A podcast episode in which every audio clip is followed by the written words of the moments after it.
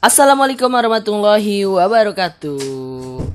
Oke, malam ini tadi saya sempat ngobrol dengan beberapa teman saya yang berada di belahan negara lain seperti di New York, Los Angeles, San Francisco, dan negara-negara yang sedang ramai kasus virus corona atau COVID-19 ini. Sama obrolannya dengan teman-teman yang di Indonesia. Saya ngobrol tentang coronavirus, apalagi gitu, yang topik lagi trending sekarang kan. Rekan-rekan saya di sana berkisah bahwa mereka saat ini sedang dalam kondisi lockdown selama 2 pekan. Sama juga seperti di Indonesia, masyarakat di sana juga memborong barang-barang kebutuhan sehari-hari, bahkan supermarket di sana sampai kosong katanya. Teman saya bilang, "The whole world is panicking about toilet paper." Saya jawab, "Not here in Indonesia." Ya, setidaknya kita bisa bersyukur di situ kan, di dalam keadaan kondisi sekarang ini kita tidak kehabisan toilet paper, karena di Indonesia ada yang namanya toilet shower.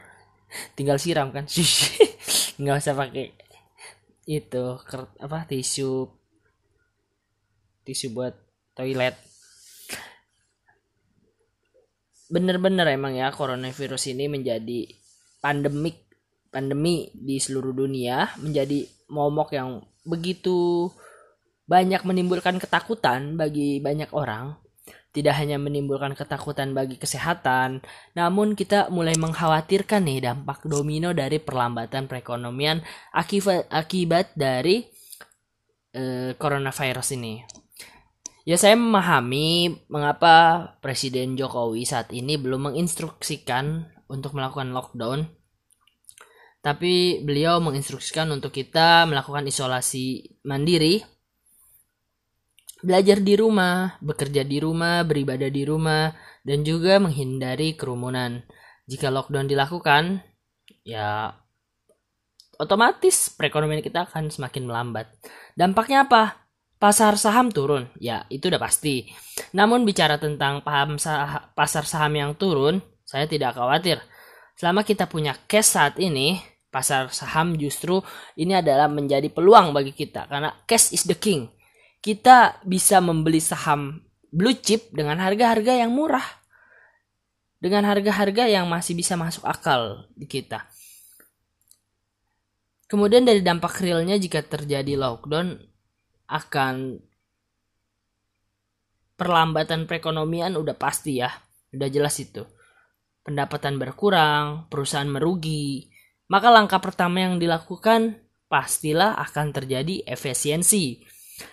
Perusahaan akan memberikan PHK di mana-mana. Kemudian juga jika daya beli melemah, kebutuhan pokok manusia tidak terpenuhi, apa yang akan terjadi? Saya nggak mau berandai-andai ya. Coba kita mengantisipasi gitu. Wabah corona ini menjadi petaka, itu pasti. Namun ternyata justru ada yang mendapat berkah dari wabah corona ini. Gimana ceritanya ya kan? Menjadi pemenang di tengah kondisi yang sedang susah. Emang banyak sekarang ini sektor industri dan bisnis sekarang terdisrupsi, setengah bertahan mati-matian gitu kan. Contohnya industri transportasi, travel, dan pariwisata. Itu mereka banyak yang merugi diakibatkan dari coronavirus ini. Tapi kalau kita cermati, sebenarnya ada beberapa bisnis-bisnis yang diuntungkan dengan kejadian seperti ini. Contohnya apa? Yang pertama, bisnis kesehatan. Mulai dari masker, sanitizer, suplemen penambah imun, sarung tangan, semuanya diburu oleh masyarakat. Di seluruh belahan dunia, nggak cuma di Indonesia aja. Nggak hanya itu teman-teman, perusahaan pengembang antivirus pun mengalami peningkatan. Kemudian yang kedua, bisnis yang menjual kebutuhan bahan dasar. Bisnis yang menjual kebutuhan dasar ini, kebutuhan pokok manusia untuk bertahan hidup, seperti sandang, pangan, papan. Tidak heran jikalau masyarakat membanjiri supermarket-supermarket. Karena insting untuk bertahan hidup, seperti beras, mie instan, gula, makanan beku, frozen gitu kan, semuanya diborong karena untuk mengantisipasi. Bahkan beberapa supermarket di sejumlah negara mulai kosong meskipun tiap hari suplai makanan datang. Yang ketiga, bisnis online. Kondisi lockdown ini maupun anjuran untuk social distancing, mengisolasi mandiri di rumah, membuat sebagian masyarakat harus work from home, bekerja dari rumah, study from home, belajar di rumah, atau beribadah di rumah aja.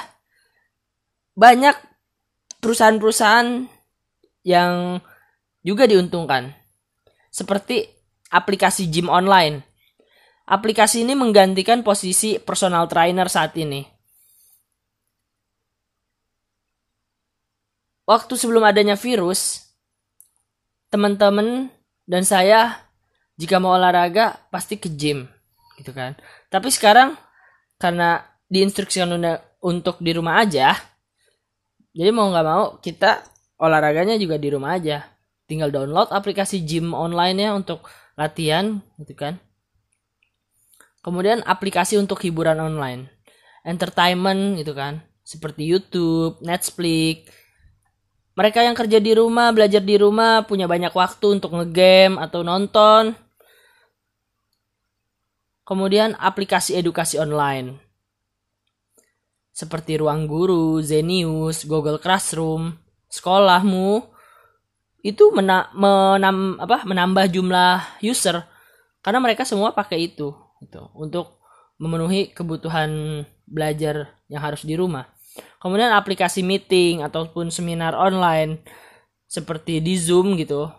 Saya yang biasa rapat doang pakai Zoom, sekarang meeting orang-orang semuanya udah pakai Zoom. Karena work from home, semuanya di rumah, harus meeting. Teman-teman saya ada di rumahnya masing-masing, tapi kita harus tetap meeting menggunakan aplikasi itu. Kemudian ada juga aplikasi kesehatan online seperti Halodoc. Karena orang-orang takut untuk rumah sakit untuk cek kesehatannya. Kemudian ada juga dari online shopnya seperti Tokopedia, Shopee, Lazada, dan sebagainya justru laris manis. Penjual online pun menuai berkah. Ada aja yang dijual dari peralatan kesehatan seperti masker, hand sanitizer, sarung tangan, suplemen. Bahkan makanan dan buah-buahan karena banyak orang takut pergi ke pasar atau ke supermarket. Jadi semuanya tuh serba online belanjanya. Kemudian ada juga untuk jasa kurirnya. Kebalikan dengan bisnis transportasi, jasa kurir ini justru malah menuai rejeki. Banyak sekali peningkatan dari online shop. Jadi kesimpulannya, sebenarnya di setiap situasi kerugian ada juga peluang. Tergantung bagaimana kita untuk memanfaatkan peluang itu. Bukan dengan cara menjual masker dengan harga yang mahal ya, ataupun dengan cara nakal seperti daur ulang masker bekas yang marak saat ini. Itu merupakan tindakan tidak terpuji gitu. Kesimpulannya adalah antisipasi jauh-jauh hari dan gerak cepat. Berita tentang corona ini sebetulnya sudah lama ya, ketika akhir-akhir tahun Desember atau Januari itu kan.